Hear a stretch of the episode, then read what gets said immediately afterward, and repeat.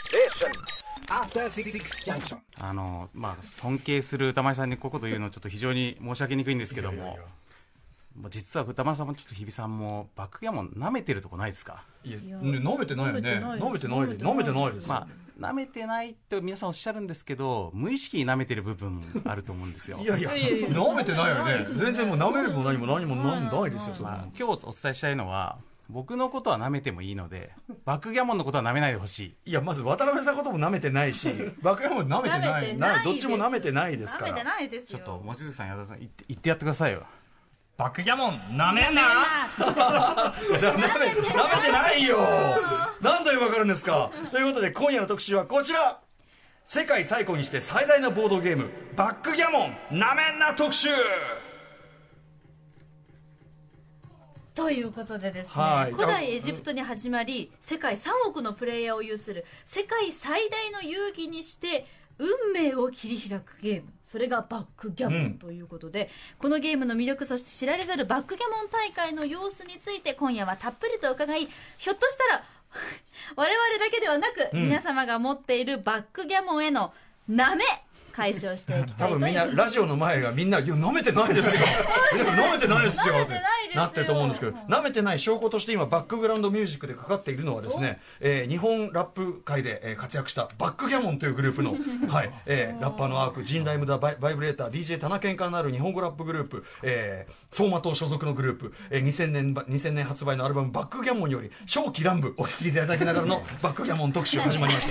た はい、といったあたりで本日の出演者ご紹介いたしますまずはついゲームのことばかり考えてしまう新ゲーム脳の持ち主ゲームデザイナーで遊びと創作ボードゲームの店ドロッセルマイヤーズの代表そして、えー冒頭のね茶番も出場していただきました、えー渡辺紀明さんですありがとうございますよろしくお願いしますよろしくお渡願いし辺ですはい願いしますえー渡辺さん8月に映画の中の、えー映画の中のゲーム特集で、えーといろんなあのゲー最近の多いゲーム映画を、えー映画ゲームの歴史というかねゲーム間の進化に従って見るという見方で本当に目から鱗の特集でございました,、楽しかったですはいえーその際、えーボードゲーム専門ポッドキャストボードゲームおっぱいを主催していることをね、えー、暴露さんもう一回言ってしまいました、 えー8月に下北沢で行われた徹夜で夏期講習でははいあのいろいろねお世話になりましたはいはい結構朝方までねお付き合いいただいてそうでしたねありがとうございました、寺澤ホークさんがめちゃめちゃねあの、はいゲームの遊び方が面白いいいとおいう話ですね、うん、よはいえーいろいろお世話になりました、よろしくお願いします、ろしくお願いしますそしてはい今夜はこの方々もお招きしておりますまずは日本バックギャモン協会理事であり2009年日本人初の世界チャンピオンとなりました望月正幸さんです、よろしくお願いします、はいよろしくお願いしますよろしくお願いします望月さんすごい世界チャンピオンすごい方なんですよ、うんはい望月さんはですねプロのバックギャモンプレイヤーにして日本バックギャモン協会の理事を務めていらっしゃいます、2009年世界チャンピオン日本人初めてなられまして2018年の世界ランキングでは4度の1位世界ランキング1位に輝きましたなるほどあの世界チャンプということなんですけど、これちょっとわ私ども確かにちょっと無知猛前でございまして、このシーンに関して、どのぐらいのこのピラミッドのですね、どのぐらいの参加プレイヤーがいる中での世界チャンピオンなのかとか、そもそもランキングっていうのがあるんだとか、そうですねあのバックギャモンの世界選手権で優勝する世界チャンピオンになれるんですけれども、参加者は、えーまあ、180人ぐらいから、まあ、200人ぐらいですね、でただあの世界で強い人ばっかりが集まるので、はいあのこの大会優勝するのは非常に難しいですねね、あの参加人口は相当めちゃめちゃ、あのプレイ人口はめちゃめちゃ多いということなんプでレすね人口は3億人いると言われてます3億人ちょっと後ほど詳しくね、そのあたり伺っていきたいと思います。そしてもう一方、はい現在の世界チャンピオンにして日本人で初めて女性の世界チャンピオンになられました矢沢亜希子さんです、はいこんばんは、矢沢あきこです。はいいらっしゃいませどうぞよろしくお願いいたしよろましす。くお願いいたします。はい、ということで、矢沢さんもプロのバックギャモンプレイヤはーいということなんですね。おーはい。そして2014年日本人で初めて女性の世界チャンピオンに輝いています今年2018年には国籍に関係なく女性で初めて女性で初めて2度目の世界チャンピオンという快挙を成し遂げましたおめでとうございまおす。めでとうございまあすすごい、えーちなみにその、まあ、女性でっていう、えっと男性部門女性部門分かれてたりそういうことじゃないえっ、と、バックギャモンの世界選手権は男女共通共通になります。。うんもちろんそうですすよね、性別関係ないということですね、はいということでちょっと本当にわ私どもちょっとゼロからほとんど。舐めてないんですけど、 はい。なめだから、いやね、なめ、なめるもクソも知識がない。そもそもないからえちなみに日比さんはバックギャモンプレイされたことってありますか、ないです今日このあの持ってきていただいたね、うんバックギャモンのこのボボボードっていうんですかね、初めてこれも見ましたってことはゲーム性に関しても一切の知識ないというみたいですよね。わかりませんはいえー私も一回だけ友人とプレイしたことあるので、大体まあゲーム性、あの、こんな感じのゲームだったよなってのは覚えてるんですけど、ちょっとその深みの部分であるとか、広がりの部分、全く理解していないので、今日はぜひ一つ教えてください。お願いいたしますろしくお願いします願いしまよろしくお願いいたします。さあということで、えー今夜はまず前半でバックギャモンのルールや歴史などを渡辺さんと望月さんに伺いそして後半は世界大会やプロの戦い、えーについていろいろお尋ねし、えー最終的には皆さんねすっかりバックギャモンへの舐めがふ舐めてないというかいなくなるこうなってますから舐めてない舐めてない顔の前パタパ タやって、えーそんな構成になっております。はいでは前半に参りましょうバックギャモンの歴史なめんな舐めてないっつうんだから舐舐めめててなないいっねつう舐めてないんはだいけどなえーといったあたりで、えーまずはじゃあルールですそうかですね、まあ、まずどんなゲームなのかを知っていただいた方が、うんはいまあ、ぜひ歴史の話もしやすいので、はいあのゲームの概要を説明したいんですけれども、望月さんご説明されますそうですね、あのバックギャモンっていうのはあのサイコロを使ったすごろくですね非常に簡単に言うと、おーそれであのコマが15枚ありまして、まあ、はい普通のすごろくだと1つのコマをうんうんゴールに入れれば勝ちだと思うんですけれども、バッキャモンの場合は15個の、えーコマがお互いにあってそれを全て上がらないと勝ちになりません、うんうんうんああとですねサイコロ2つ使いまして、あの相手のコマをブロックすることができるんですね、ブロック例えばあの2個以上こ相手のコマいるところにはこれ入れない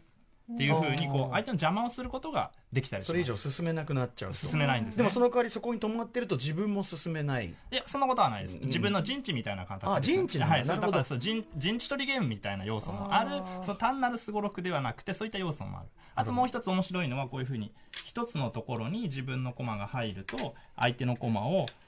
振り出しに戻すことができます。ああそういうこうなんか他の分かんないオセロとか将棋とかじゃないけど相手の駒を取ってっていうこともできるというそういうことですね。要素があるんですはいね、。あの、だからそのじ陣地取り要素がある、まあ、囲碁的な要素がある、うんうんまあ、すごろくということで、普通のすごろくに比べて戦略性がすごく高いんですね。端的に言ってめちゃめちゃ複雑そうですよね、あ、あの、まあ、複雑ですけど面白いです。あの、ルール自体はそんなに難しくなくて、おそらく15分ぐらいで、お10分か15分ぐらいですぐ始めることはできると思うんですけど。なるほどまあ、今あのボードがあの目の前にあるわけですけど、はいうんこれ、まあ、実はですねこのちょっと複式な模様みたいになってるんですけあどの、まあ、ここれれなんかギザギザがねあるギザギザがそうなんだねそう並んでるんですが、まあ、これがマスなんですよね、うんうんでこのマスがこうガーッと並んでまして、はいでまあ、実はこれ一直線のこうあの道なんですよこれは道なんだギ道ザなんギでザしすたね。でうんその道を、えっ、と、お互いのプレイヤーが、まあ、15個ずつ、こう、駒を持っていて、まあ、駒が最初に配置されてるわけですけど、まあちょっとおはじきのようなねそう丸ですい丸い、まあ、チェッカーというやつが並んでいて、で、これが、こう、ざーっとこう、全部じ、あの、大移動していってですね、うんで、自分のゴールに向けて、こう、あの、進んでいくわけですうね。んうんつまりまあイメージとしては15個15個の駒が向かい合った状態にでスタートしてうんでとにかくお互いに前進だけをしていくとうんほうですれ違いながら、えー相手の駒を倒したり、ん相手の駒が自分のとところに入れないようにブロックしたりとかしながら、まあ、倒しあの倒したり邪魔されたりしつつすれ違っていってほで最終的に、まあ、どっちが先に全員ゴールするかという感じのうんまあ、レースゲームなんですよね。うんレースゲームであり、まあ、大軍勢同士がどーっとこうぶつかるようなイメージもちょっとありますねそうです戦いね戦いイメージもちょっとありますねそうですでそれで、まあ、さっき梅津さんがおっしゃったみたいに取られると、えースタートに戻されてしまうと。うんうーんなので、まあ、今度はこう、一人でそこからまた敵陣から戻ってこなきゃいけないので、うんうんまたこれ結構しんどかったりするというような感じのゲームですね。なるほど、ということでだから単なるすごろくすごろくって言うとやっぱりねサイコロの出目がにもう従って、まあ、運である意味進むしかないし、うんまあい何個かねまあ、一本道だし大体っていうふうになるけど、それよりはるかに複雑な要素を持ってるそうですね。まあ、だから、あの、特徴は、駒がまずたくさんあるということと、 15個ですね、はい。で、サイコロも2個ずつ使うということです。うんうんああそうでかそうかなので、まあ、例えば、い駒が1個、サイコロ1個のすごろくというのは、うんえっとサイコロで出た目が、まあ、1対1対応でもう駒を進めるしかないわけですけど、うんうん5が出たら5個進めるしかないわけですけど、まあ、このバケモンの場合はまずサイコロがまあ2個あるので、うんこのサイコロの目をどの駒に当てはめるかっていう要素があるわけですよ。うんうんだから3と5が出たら3をどの駒に適用するあかあ、そうか。 5をどの駒に適用するかっていうところでまず選択の余地がありまあ、コマもいろいろ、あの、そうか1個じゃないそうのかそで、うかこれをそうか3動かして、これを5動かそうとか、そういそううか、そうか。選択があるんですね。ああ動かすその駒を自分で考えてその動かし方を自分でアレンジしながら進んでいそうくっですていううんうんなので、まあ、そこに選択の余地があるということは、まあ、戦略性が生まれる。なるほど。なるほどああそうかそそうかそれそれ一個考えるだけで今気が遠くなるほどうわ複雑って思って面倒くさーと思ってうんほらああそっかそっかすごいそっかそっかまあでもこれシンプルに考えるとうんうん例えばすごろくやるときにはい駒が2個あったらもうそれだけで戦略性が生まれるんですよ。あーあの普通のすごろくでもそう普通のすごろくいわゆるすごろくで自分の駒が2個あったとしたら、はいはいはいサイコロ振って出た目でどっちを進めますかってなると、もうこれ戦略性生まれるわけじゃないですか,、はいはいはいこれが15個になっているといううわーじゃあ結構ああそうなるほどかこんなシンプルなメインにそんなね本当複雑なあれが隠されていたっていうことなんですねしかもちょっとなんかあのすごろくすごろくってさっきから言ってますけどすごろくよりこっちの方が古いんですかバックヤモンの方がそう古いというか、まあ、イコールというか、うんうんまあそのえっとバックギャモンのはそもそもすごろくのも元ネタというかルーツなんですよねすごろくもともとすごろくっていうのはバックギャモンのことなんですよ、すごろくというのはバックヤモンのことヤモンのうんうんでまああのここはじゃああの望月さんがはい、あの、すごろくって漢字で書くと、はいうんあの、双子の層っていう字に6って書きますよね。はいつまはいりはい、サイコロを2個使うべきゲームなんですよ。本当だあー本当だいやーん名前そのものが ですよね。でほんま、やあの、こちらのゲームは、実は日本には1500年ぐらい前に入ってきていて、バンスゴロクという名前でうんうんはい、当時大流行してます。なるほど1500円の名前がはい。飛鳥時代ですね、うんうんで、あの、今、お正月に子供たちが遊ぶすごろくというのは、はい。まあ、せいぜい江戸時代ぐらいですかね、出来上がったのが。うんうで、んサイコロ1個しか使わないし、まあ、戦略性も低い。ただし、ルールはまあ、ほとんどないのですぐ遊ぶことができるっていう形はいはいはいで、あの、まあ、簡略化したというか、非常に簡単にしたゲームなんですよね。だから、ルーツは、このバンスゴロクの方が、ルーツになりま飛す。鳥時代に大流行ってね。そうですねね。それね、飛鳥時代に大流行。それで、なぜ私が大流行って言い切れるかというと、はいはいはいはあの、当時の、まあ、一番古い文献を見ますと、日本書紀というのがあって、はいその中でですね、あの、バンス語録はこれを禁ずるという、えー記述がありまして、日つまり本書紀に。はい。バックギャモンは、えー禁止するというふうに、当時法律が2回出てるんですね。はいはいはということは、時の為政者たちが、庶民がバンス語録をやるのは良くないと考えていた。そんぐやらりすぎい、だろっていうそんぐらいことで流行っちゃって、みんなやり、やっちゃってるから、んだけそういう、禁止されるぐらい流行ったということ。そうなんですよ。うわーであの今日ですねちょっと資料持ってきたんですけど、研究家によるとですね当時のあのいろんな文献ありますよね「万葉集」「枕草子」「源氏物語」もうほとんど全てにですね、うんバンス語録をやってた記述があるんですよ、えー、知らなかったそうなんだはいでまあ、特にこの当時あの上流階級の女子女性の、うんまあたしなみというか、はいそこで特に流行ってたんですよーでまあその当時その文章を書いているのも女性が中心なので、うんうんなのでまあ特にそういう描写が出てきやすいんですよねその頃のそのやってたバンス語録っていうのはこう今のバックギャーも僕らが見てる同じようにこうギザギザがあってというようなものなんですかね実はちょっと日本式は違うんですよねあるんだ仏がなんか将棋盤のようなはい形で、もう少し分厚いんですよねあー本当だいやなんかなんていうのかな分厚くてまあいろいろ細工がしてありますけどでも盤そのものはこの丸っあのコマそのものは丸っこいルねールも同じですね、あうとんうんうんあのポイントがですね三角形じゃなくて四角なんです四よ、ね、角になってるとはいうだけで、まあでも原理は同じと。うってたところですーんねあ図が出てますね、うんこれね、ということはその、まあ、日本には1500年前今飛鳥時代、えー渡ってきて大流行したということはルーツさらにルーツっていうかどこが起源になるんですか、そうですねこれがまあそのバクヤモンの歴史の始まりっていうことになるんですけど、あでもまあそのよりも前に、うんえっとそうですね、えー、バクヤモンの、あのちょっともうここがすごいみたいなことうんうをんうんちょっといくつかアピールしていいですか、うんうんうんほうほうほうほうはいえっ、と、まあ、まずすごろくのルーツであるっていうのは今の話がまあ一つで、で、あとですね、これ世界四大ゲームの一つということになってるんですよ四。え大ー、知らなかった四大で、この四大ゲームっていうのは何かというと、えートランプ、うんトランプ、えーチェス、みんなやる、うんまあこれはもう知ってる超メジャーですよねチェス。えードミノ。おうおうおう知ってるで、これちょっと、あれなんですけど、で、バックギャモンってえいうー、知らこなかとっで、た、まあ、ちょっとこの例えが微妙なのは、まあドミノも若干日本で、うんうんゲームとしての認知度低いので、まあまあはい、あのドミノ倒しはみんなしててそうも、ですねあのね、はあのカチンカチンってこう合わせていくあのドミそノうはなやんっですたよことある人少だないかかもしられないね、ちょっとまあドミノなめんな特集もした上じゃないと、ちょっと通じにくいとこあろものあるんですけ ど、もアメリカのね、あのは道端のドチンピラがこうやってドミノこうやってやってたりすそうるそうめのちゃよくくちゃね出てきますよね。はい、よく出てきはいアますよね、メリカのドラマとか映画とか見てても、まあドミノはもうちょこちょこ出てくるんですけど、うんうんうんうんまあちょっとドミノ話はじゃあ、まあ、それはちょっと置いとい、やるしてでまあ、なので、まあ、あのそのぐらい、まあ、メジャーなゲームであると、でこのメジャーさっていうのが、さっきのプレイ人口3億人っていう話がありましたけど、じゃあ、この3億人っていうのがどのぐらいなのかって、ちょっとまあ数字がでかすぎてピンとこないところがあるので、まあ、比較対象を言うとですね、まあ、例えばまあ皆さんがメジャーなゲームって思っているものの中で、ん例えばまあドラゴンクエストあるじゃないですか。えええええであれあれのまあ最初のファミコンのやつって150万本なんですよね。えおーそんなもでんドラクエシリーズの中で一番売れたのって9なんですけど、うんうんこれはね430万本なんですうんよ、うんうんなのでまあそのぐらいのスケール、うんうんうんに対しにて対しての3億3億人、うんうんうんでまああのでドラクエって割と日本で海外でそんなに売れてないので、うんうんうんうん海外でワールドワイドで売れているヒット作でっていうと、まあマリオでマすリよオ、マリオ。で初代のスーパーマリオはこれ4000万本なんですよ、うんうん千万だからなので、まあ、少なくとも4000万人は絶対に遊んでるわけなんですけど、うんうんうんまあ、この4000万に対しての3億なんか若干ためにする数字という感じがしなくもないがいやでも,、まあ例えばマリオやったことないのって感じするじゃないですか、まあまあまあまあまあまあまあそれにしかも対マしリてオ知らないのそうってなりますよね知ってはいるかなっていうのはまあうん基本ですもんね。そうでもまあ少なくとも画面見たことぐらいはあってあるよなってまあ、どういうゲームなのか皆さん知ってるじゃないですかなるほどので、まあ、そのぐらい常識ですよっていううこわとなんとか知らなかったのが恥ずかしくなってきた。あとですね、まあ、ちょっとこれ比較対象がどうなのっていうのもあると思うんでもうちょっと比較しやすいもので言うと、まあ、将棋ですようん将棋、まあ、伝統ゲームでボードゲームじゃないですか、で将棋のあのプレイ人口は、まあ、大体700万人ぐらいと言われていて、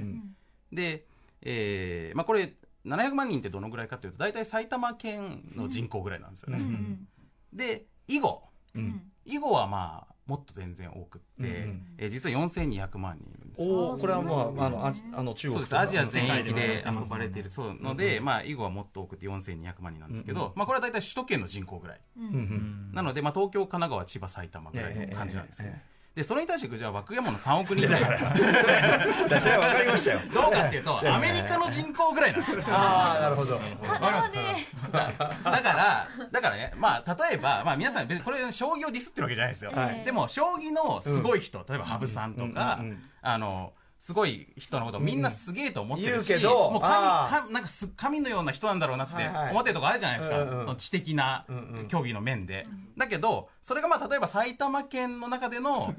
トップぐらいの感じだとすると、と、だから埼玉県知事とアメリカ大統領ぐらいの差があるんですよ。ちょっとちょっとだんだん例えが温当じゃないんじゃないかって気がしてきましたけヒリどヒリしてきましたはいけいど。やでもそのぐらいのスケール感の方まあが、まあ、うんこの2人まあだというのをそうそうそうそう世界三億それは確かにあアメリカ人が全員やってるぐらたいのま人に口かのかった中中ででのトップだからもう全員倒したんですからそう何年も何年とかね、そうですよね。トランプトランプあー現だから今現現チャンピオンだからね、はい矢沢さんと現現大統領ぐらい自らトランプってねねえまあまあでも確かに確かにそれはそうかはい、そのぐらいの感3じ億です人プレイヤー日本ねでなんでこんなに知名度が低いんですかね。どう思いますかなんでですかね。まあ、禁止令が出されてしまったそうなんですよ、日本初期でしょいやだから最初流行ってたんだから、だからね最初に最初の頃に禁止令出したのって持統天皇とかなんですよ持統天皇うんもだから持統天あいつあいつ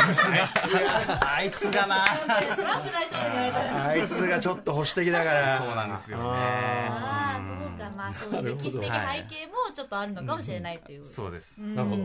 でまあそこで一応、まああのそういうちょっとかまさせていただいたところで、あの期限の話にあ期限ね戻るんですけど、んえっ、とま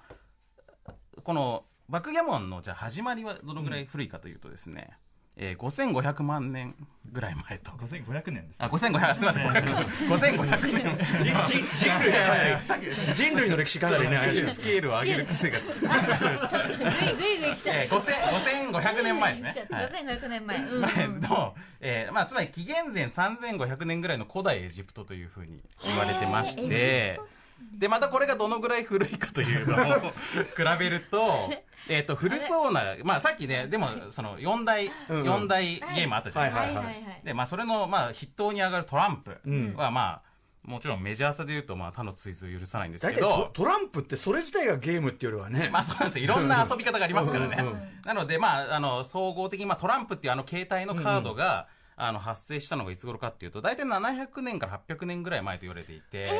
まあ諸説あるんですけれども、大体14世紀ぐらいにヨーロッパでは普及していたと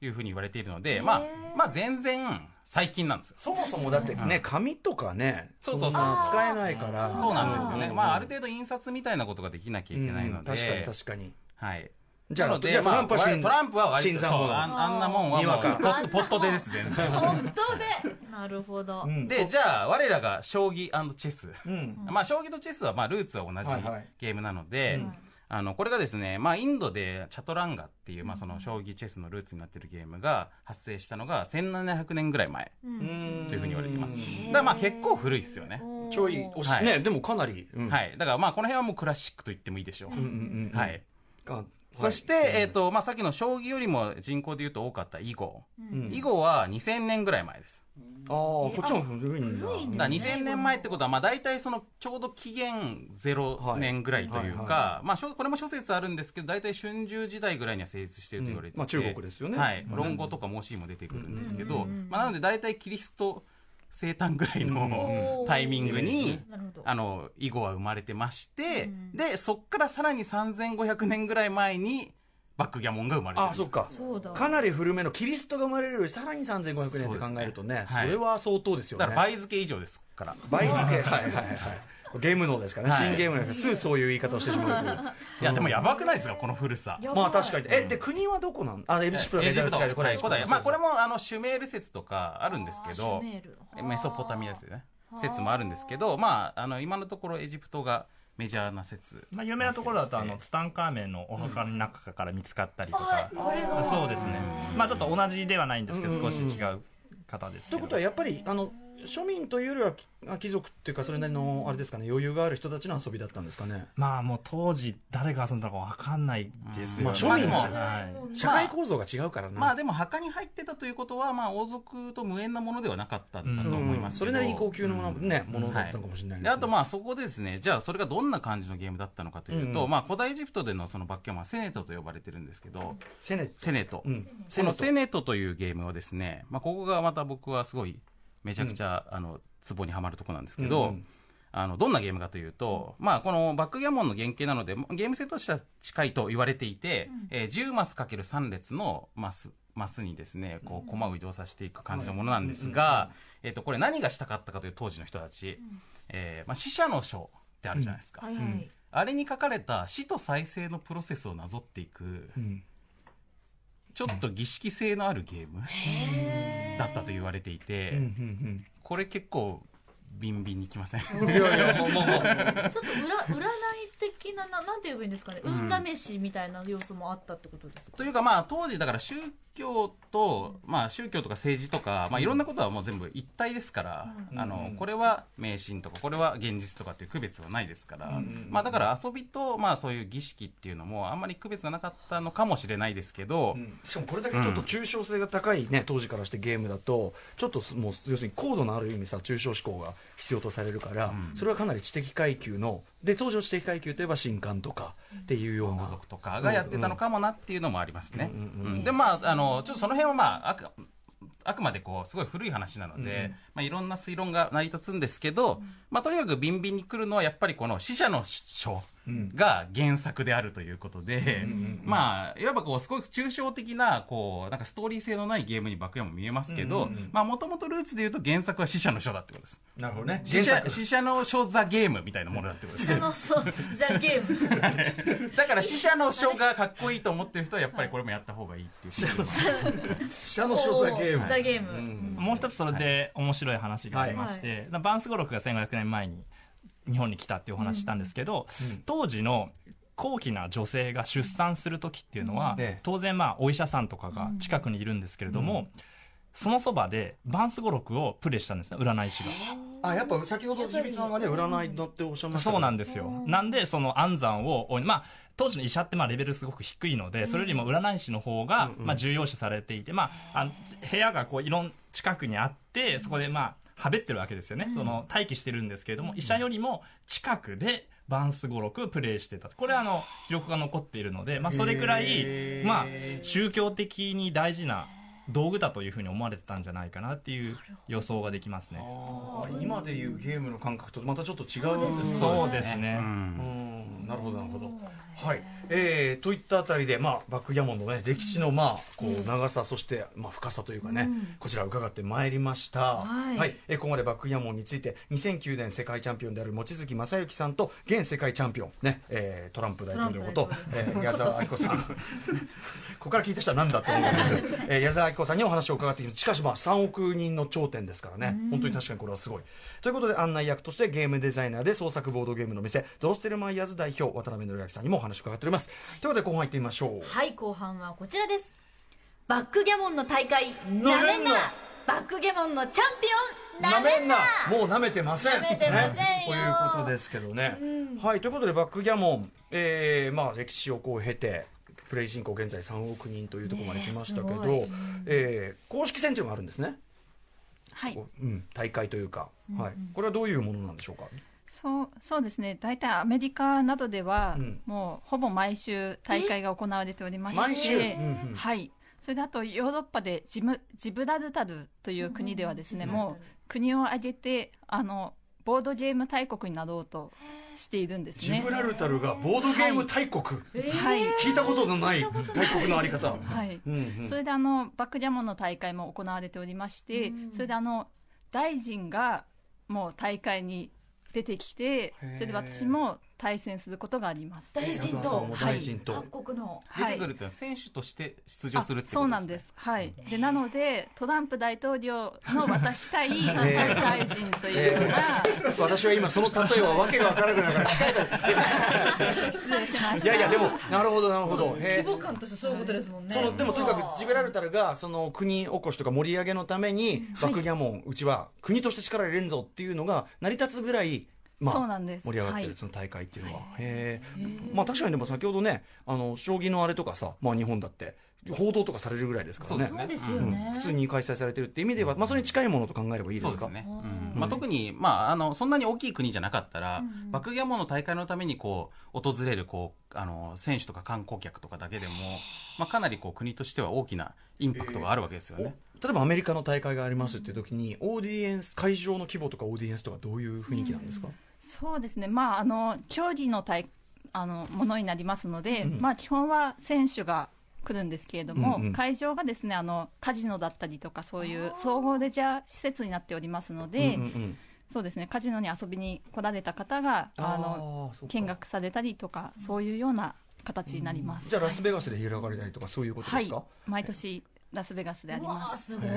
ーまあ、じゃあテレビ中継があったりとかして、はいみんな注目して見ているようなものだっていうことですかそうですねあの大会は毎回あのライブ中継が行われておりまして日本でもあのネットで見ることができます、うんうんうんはい、うんえーどこの国がやっぱり強いとかってあるんですかそうですねやっぱりヨーロッパのあのデンマークデンやマークアメリカがはい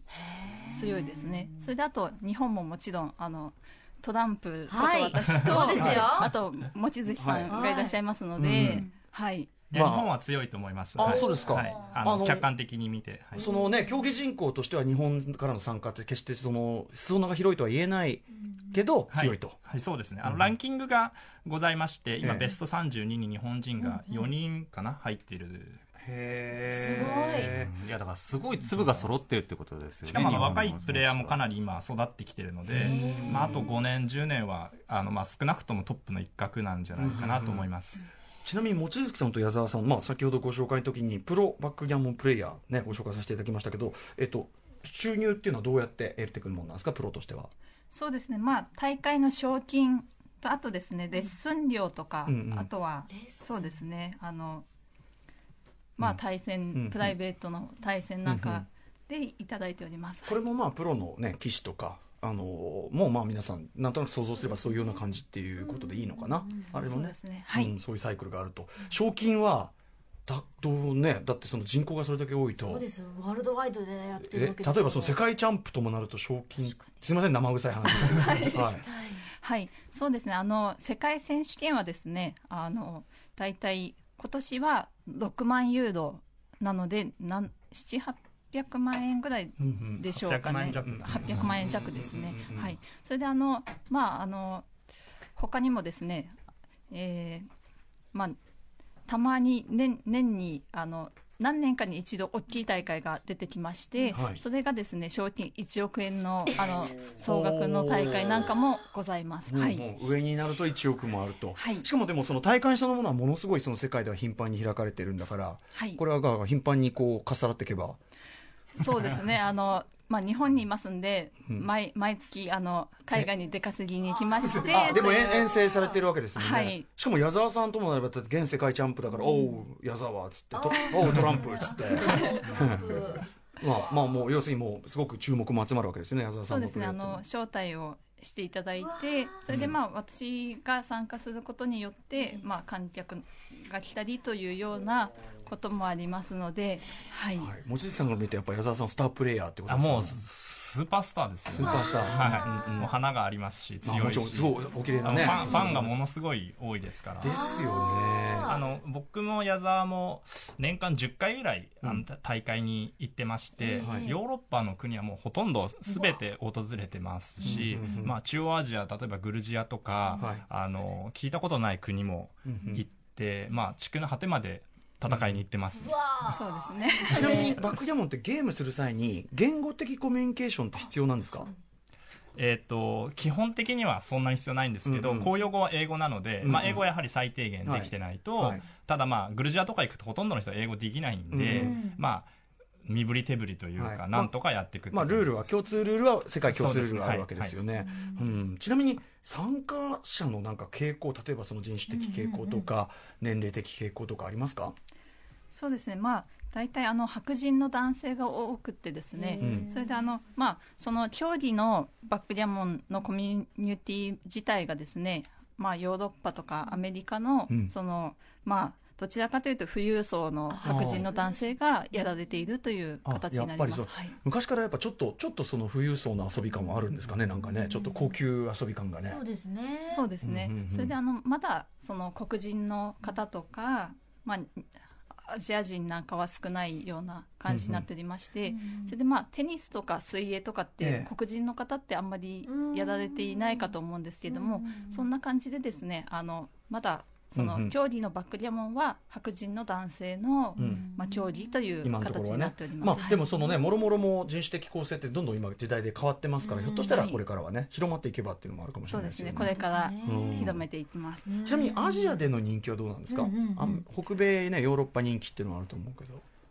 アジアでやらっているのは日本と香港ぐらいでーあんまりやられてないんですよねそれがまあどうしてなのかちょっとわからないんですけれども、うんうんうん世界的に一番実は流行っているというか誰もがやってるのが中東なんですよあえーそうなんですかルーツがやっぱり中東なあのあ、でそっかそっか、あの中東に近ければ近いほど例えばトルコとかだとあーあそこも人口8000万人いるんですけど、はいはいまあほぼ6000万人ぐらい、はいまあ、やってるんじゃないかなと、まあ、少なくとも日本における将棋みたいにどんなゲームかは分かってるレベルなんですよねだからイラクとかイランとかイスラエルとかうんうんうんギリシャとかうんうんキプロスとかそこら辺はもうすごいアマチュア歩いてるとこう聞こえてきますねこうダイスの音がこうやって。ああえーそんなのえーだからまあ、そのわかんない、麻雀券だったらガチャガチャき、そこら辺で聞こえるよう公な、園に置いてあるレベルですねあだからそのムードがやっぱり、は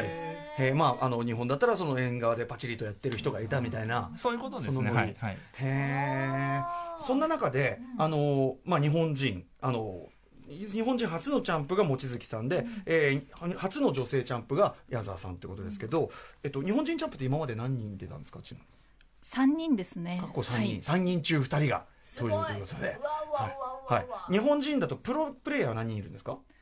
のは4人ですかねえ4四人はい4人中2人が今ここにいてるか四人中三人が世界チャンピオンになったってこと？あいや、あの一人はああそれはのプロじゃない人プロじゃない人が世界チャンピオンになってます、一回。それもすごいですけど、まあすごいですね、まあ、すごい頭のいい方なんですけど、へーということで、じゃあやっぱりでも、少数精鋭でね、まあ、勝ち進んでこられて、これはこれですごいけど、やっぱその先ほどアジア人少ないとかってね、おっしゃられてましたけど、やっぱあの会場的にこうアジア人とか日本人だと、なめられがちとかあったりしますかそうですねあのもうあの世界チャンピオンになりましたので、ん舐められることはなくなったんですが今はねうんうんうんはい、やはり最初の頃っていうのは、はい、あのその白人の男性だけのコミュニテええィでしたので、あの私が行っても選手だと思われなかったりですね。うわはい付き添いの女性だと思われたりそうですねうん、はいはいでなのでその選手の列に参加の列で並んでいても、そのまあ、はいアジア人ええで選手だと思われなかったり、はいさらに女性なので、うんうんうんうん選手だと思われないで列をなあの飛ばされるというようなことはありました、女性は選い手も、じゃあそもそも少なかった。そうですね、うんうんあのやられてる方はいらっしゃるんですけれども、はいその初級なんかに出ておりまして、うんうんうんそれで一番上のクラスに出ている女性がやははりい私だけというような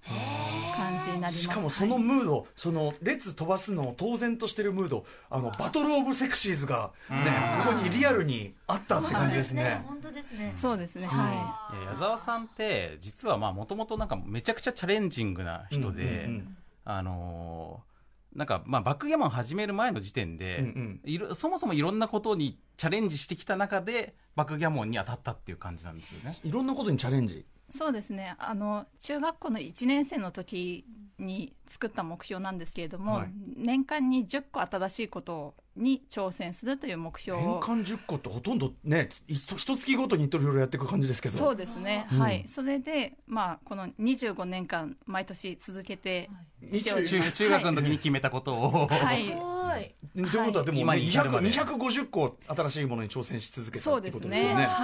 あい、でなので、バックギャモンに出会ったのも、その中の一つ250の中の一つ。になります、はい、うん。でもまあそれを全部をバックギャモン級にやり込んだわけじゃないですもんね。こ多う分まあ、そうですね、うんそのたった1回で、あこれはまあ面白くないなとか、うんそその中でまたハマっていったりっていうような感じで、うんバックギャモンはハマりました。まず矢沢さんのその決意と、それを25年間やりきりっていう、そこ、それもすごいんですけどっていう。だからそこの矢沢ヒストリーをもうき聞いてるだけでも人間まあ、終わっちゃう終わっちゃうので。人間や人間矢沢もすごいんですけどそっうてだからいうそね。それはまた置いておくとして、うんうんその他のこととバックギャモンが違ったのは何だったんですか、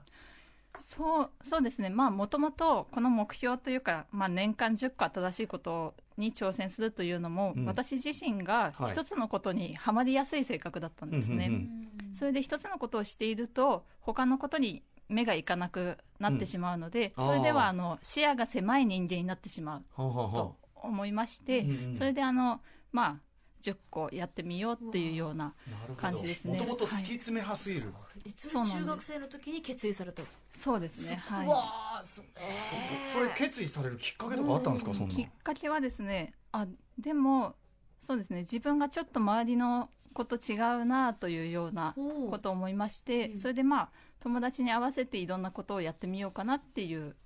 のがきっかけですね、はいうんでも中でもやっぱりバックギャモンは、あ、はいこれ得意だな、特にって思った感じですかそうですねまあ最初最初はまあ全くやったことなかったので、ええまあそれほど興味はなかったんですがやってみたらハマってしまったっていうそれ感じです始ねめてから、はジいャンプまでの道のり何年ぐらいかかったんですかでまあ、えー初めて日本チャンピオンになったのは1年ですね、はいこれはどうなんでしょう、望月さん、この感じあは。りえないですねありえない。ありえないですありえない。スーパースターにして、はいそして、やっぱ天才的な。そうですねしかも望月さんはもともと将棋をやってらっしゃってで将棋の道からバックギャモンにスライドしてきたみたいな感じなんですけどあー矢沢さんはそういうバックグラウンドもなしに突然いきなり始めて1年間で日本一になったんですよ望ね月。さんのその将棋の世界からコンバートもすごいですけどねなんかそっちはそっちでね、うなんか掘り下げたくなるんですけど、うマイケル・ジョーダンが野球ね始めたみたいなねうんいやでもなんかえなんかな んかみお二人とも そう情報量がちょっと多すぎるんですよえちょちょっとなんかお二人とも二人の話がもうで。うんで、しかもまあ、チャンピオンを目指したきっかけはまた別にある。世界一になろうって思ったきっかけはまた別にあるんですよね。そうそうですね、まあ、私あの、ちょっと病気をしまして、まあ、あのががんという病気になってしまいまして、それであの、まあ、仕事辞めましええて、それでまあ、闘病生活というかをしていまして、でまあ、その時に、あの、何か病気でもできることはないかなということで、バクリアモンの大会に出てみようと思ったのが、うん世界チャンピオンを目指すきっかけでした。はい。すごくないですか病病気でもできることって言っても、うんうんうんうんそのだって戦いに行くのは海外に行くんですそようそうですねその都度その都度ええええでだからええ闘病生活がんと戦いながら、うんうんそのそれこそ毎月とか海外に行ったり、まあ、そのしかも1回の戦うあの大会も結構ハードですもんねかかる時間そうですね何大回体何回戦ぐらいあるんですかでまあ世界選手権ですとあの8回戦とか9回戦、一回戦あたり何分ぐらいかかるそうですねまあ4時間とか一回戦四時間だからさっきのあはのバックギャモン1ゲームで、まあ、10分とか15分とかで終わるっていうのはあくまでまあこの1ゲームの話で、はいはいはいあの大会の時に勝敗をつけるのはこれを何回もやりなが何ターンからある何ポイント選手っていうので決めるんですよなるほだどからこれはもうもつれればすごく時間がかかって激ハードじゃないですかハード。はいでなのでまあこっそりと闘病中に抜 け抜け出してという感じです、だから大会を途中で抜けて実はこっそりホテルとかで休みながらやってたわけですよね、まあそうですねはいしかも一度だけじゃなくて二回チャンピオンになられてるわけですよね。あそうですねはい、はい2014年と今年これもう一回チャンプ目す、は指そうと思ったのははいでまあやっぱりまだまだ日本では知名度があのバックヤマは低いですので、うんそれでまあサイコロも使うということでまあデデメゲートまあ舐められてる、方がはいはいやはりいらっしゃいまして、それでまあ2回勝てば、ささすがすがに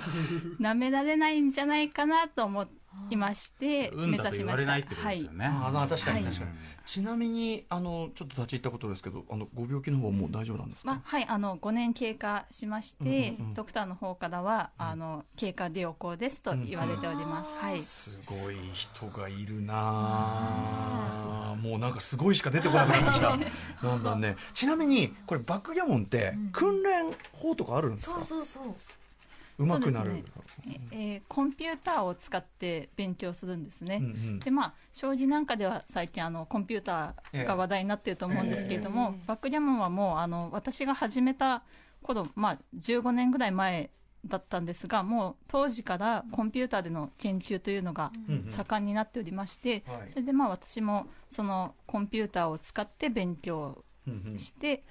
それその後であの人と対戦をするというような手順を踏みましソた。フトウェアは非常に優秀なんですけど、うんはいまあ、でも最終的にはそのプロ同士で研究したりとか、私と矢沢もあの若い頃すごく毎晩のように練習会をしたりとかっていうのもやっぱり大事ですね、だから両方ですね、人間とソフトをうまく賢く使いながら強くなっていくっていう形ですね、やっぱりこう定石というか普通こうなったらこうするとかっていうこう積み重ねられたこうあれはあるんですかそういうまあだからソフトがやる、ソフトの勉強は当然どのプロもやるのうんうんうんうで、んそれ以上をやるためにはどうしたらいいそれを踏まえた上でそうですね。うんすごい基本知識になってくる。じゃあちょっとプレイの仕方も例えば時代によってだから全然変わってきますうわね。うわこんなやり方があったのかみたいなのもやっぱあったりするんあですかの、私と矢沢でも全然違いますね。 あそうですか、えあのちょっとなかなか一言では説明できないでしょうけど例えば望月さんと矢沢さんだとどういうこうプレイスタイルの違いがあるんですか、うんうんうんちょっと難しいかこれ難しいか難しいか分析力とかこうそこれうぞれの守強み備的とかこう攻撃的とかあったりするんですか、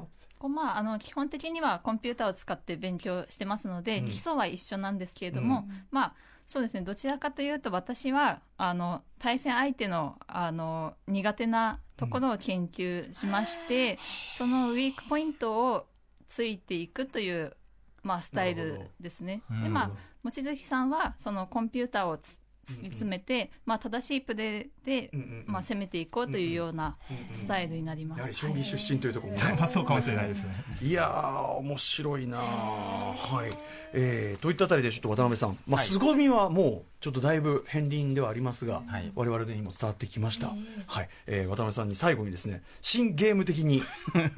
このコーナーをまとめていただきたいのですがそうですね、あのーまあ、ゲーゲームとしてのバックギャモンっていうことで言うと、うんあの最初にそのスゴロクとの比較の話があったと思うんですけど、まあ、スゴロクってやっぱりこう出た目に従うしかない、まあ、あの一般的にす知られている S ゴロクですね、うんうんは出た目にし従うしかないので、うんうんあの前回のあの出演させていただいた時に、まあ、ジュマンジの話はいでスゴロクの話が出まして、はいはいでまあ、それはあの運命を受け入れるとかっていうことが、まあ、そのスゴロクのゲーム性なんだとはいいうふうに言ったと思うんですけうど、んうんまあ、それで言うとすあのバックギャモンは、まあ、サイコロは振るんですけど、うん出た目をどうするかっていうのはプレイヤーが決めることなんですよね。うんうんなので、あのーまあ、いわば運命は運命として来るんだけども、それに対してどう抗うかとか、うんそれをどうコントロールするかとか、うんうんっていうところのゲームになってくるので、うんうんまあ、このお二人は特にそういうことを、うんあの実践されてる方っていうことで、うんうんやっぱ僕はかっこよさを感じますね。あー僕バックギャモンって言うとやっぱりその根本的なゲーム性で、まあ、あだってあれはすごろくなんでしょみたいに思って、すまなあれこれが舐めてるってやつかなんだけどなんだけど全然むしろ逆だということなんですね、そうですねんだからこそ世界チャンプっていうのも成立するってことですもんね、はいえーといったあたりでバックギャモンのこと、ねあのそしてもうお二方がいかにちょっと、あの桁違いのすごい人たちかというのを本当によくわかりました、はいといったあたりで最後にですね、まあ、我々ビギナーにでもですね興味興味よりね、えー持ってもらうためにバックギャモン入門に、まあ、この番組やっぱりあの映画漫画といったまラインが、まあ、ゲームはもうこれはゲームそのものですからあれですけど、はいえーおすすめ映画と漫画があるとかということで、はい渡辺さんの方からお願いします、えっとバックヤモンの出てくる映画っていう意味だと、まず「アイアンマン1」の は冒頭の方ですね、ええあの実はあの博士とど洞窟で閉じ込められているシーンで、はいスタークとあのもう一人の博士があはいあのバックヤモンするシーンがあるんですけあ、どあそうですか、はいうんうんまあ、そういうなんかこうあれ博士があのアフガニスタン出身という設定なので。中東出そう身ななんのでをすちだゃんから多と生分かしてる多分故郷のことを思いながら、うんうんスタークと友情が芽生えているっていうような感じのシーンであれも結構いいバックギャモン使いだなしかもねスタークは白人富裕層だからね、はい思うところと、うんうんあと、まあ、あの完全にバックギャモン専門の映画っていうことだと「うんうんああるんだのさあ帰ろうペダルを漕いで」っていう映画はですね、はいまあ、これブルガリア映画なんですけブルガどリアうんうんうんあのこれはもう本当にバックギャモンがもうメインのモチーフのへ映画でえ、まあ、あのストーリー自体はあの事故で家族をぬ亡くした孫と、うんうんあのおじいちゃんの,、まあそのヒューマンドラマなんですけど、はいあのまあ、おじいちゃんがバックギャモンの選手でもあるし、うんうんあの話の構造自体がバックギャモンのゲームの構造をなぞっているという、まあ、非常になんかこう深いところまでちゃんとバックギャモンのことを、あさすがの示している映画なので新ゲームのはい、これはいぜひ、あの iTunes でも見れるので見てください。あれコミックもあるんじゃないのこれ、はいそうですね、あのウェブコミックの「事変」というところで連載されております、草刈樹先生のは「いレオの棺」という、あの漫画がありまして、はいそれであの10月に第1巻の電子書籍が発売されましたので、あの漫画でぜひバックリアモンのことを知っていただければなと思っておりまこす。れは矢沢さんも一押しということで。はいはい。そしてね、矢沢さんのね、挑戦はさらにね、どこに続いていくのかとかね、いろいろ興味がありますけどね。